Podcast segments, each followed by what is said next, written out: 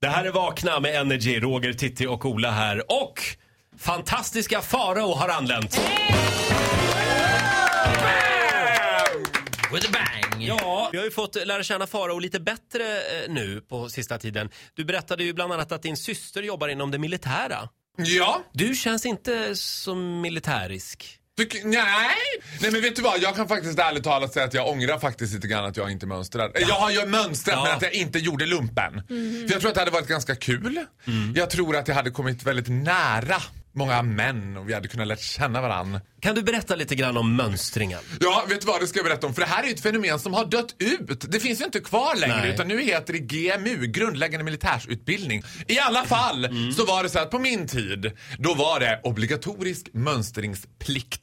Och jag är född och uppvuxen i Bålinge, och då är det så att i Bålinge då mönstrar man i Karlstad. Ja. Då åker man mönstringsbussen klockan 6 på morgonen från Bålinge till Karlstad, även kallad för Gorillabussen, för det är ju bara män födda 1985 i maj som ska åka med den där bussen. Just då var det i alla fall. Just då när jag skulle göra det var det det. Men det är tuppig stämning ju. Överhuvudtaget känns ju hela det militära lite grann som på lek alltihopa. Som att vuxna män ska leka krig liksom.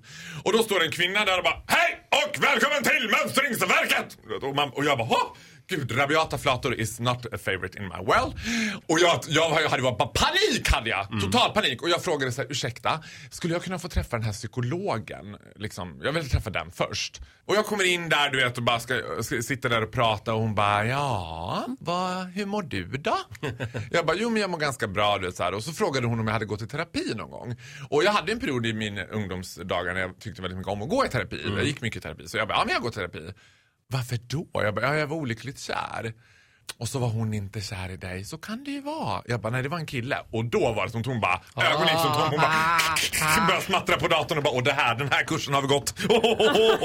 In med dem, kvotering! Målgrupp, alltså det här. Oj, hon bara, vet du vad? Jag brukar göra så här att när det är homosexuella, då brukar jag låta dem få välja. För det kan vara tufft i det militära. Det är mycket attityd. Så jag brukar låta dem välja. Och då säger jag så här, men vad bra, för jag vill inte göra militär ändå. Så att du kan skriva ut mig. Hon bara, absolut. Och då underlättade det att vara en minoritet. Ja, så vem skriver ut. Så efter ett tag var det som att hon stannade upp i den här utskrivningen och bara, fast det är ju mycket killar. Tänkte inte på det, Gunilla. In med mig! Du delade duschrum och allting. Men inte ens det fick dig att välja lumpen. Jag kan ju säga, jag är ju 10 år äldre än dig, Farao. Ja. Och jag... Även jag är ju kraftigt homosexuell. Och skillnaden mellan oss är ju att när du gjorde lumpen, då fick ju typ alla välja. Men när jag gjorde lumpen, mönstrade, då var det ju verkligen, hur ska jag ta mig ur den här skiten? Ja, men vad hittar du på då? Ja, du åkte kvoten, va? Jag åkte till Östersund 2 dagar av totalt mörker och ångest. Ja, men jag vet. Alltså, jag mådde så dåligt så jag bodde hos min syster i Strömsund, 15 mil norr om Östersund, och tänkte att jag säger att jag har social fobi. Att jag inte kan arbeta i grupp med andra människor. Vilket ju är totalt fel. Men vad gör de då? Nej, och då kom jag till psykologen och sa det. Att jag är en enstöring och jag kan inte samarbeta med folk. Nej, jag hatar andra människor. Ja, men jag frågar fortfarande, om du sa att du inte kunde samarbeta i grupp. We know that. Ja. Men vad ljög de? Ja, det var det. Tack Farao.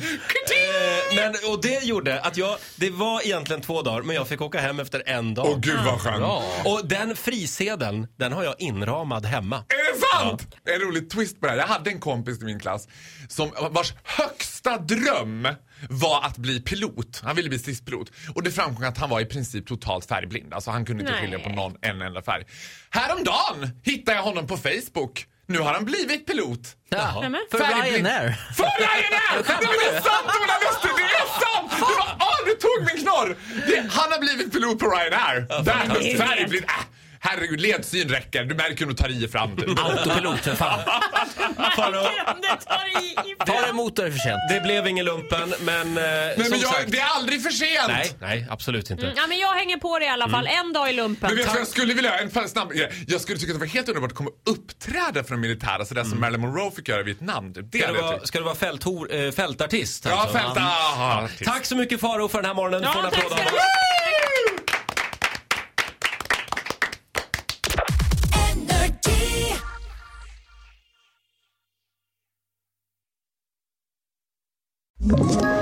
Ett poddtips från Podplay.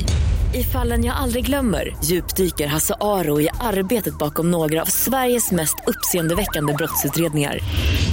Går vi in med hemlig telefonavlyssning och då upplever vi att vi får en total förändring av hans beteende. Vad är det som händer nu? Vem är det som läcker?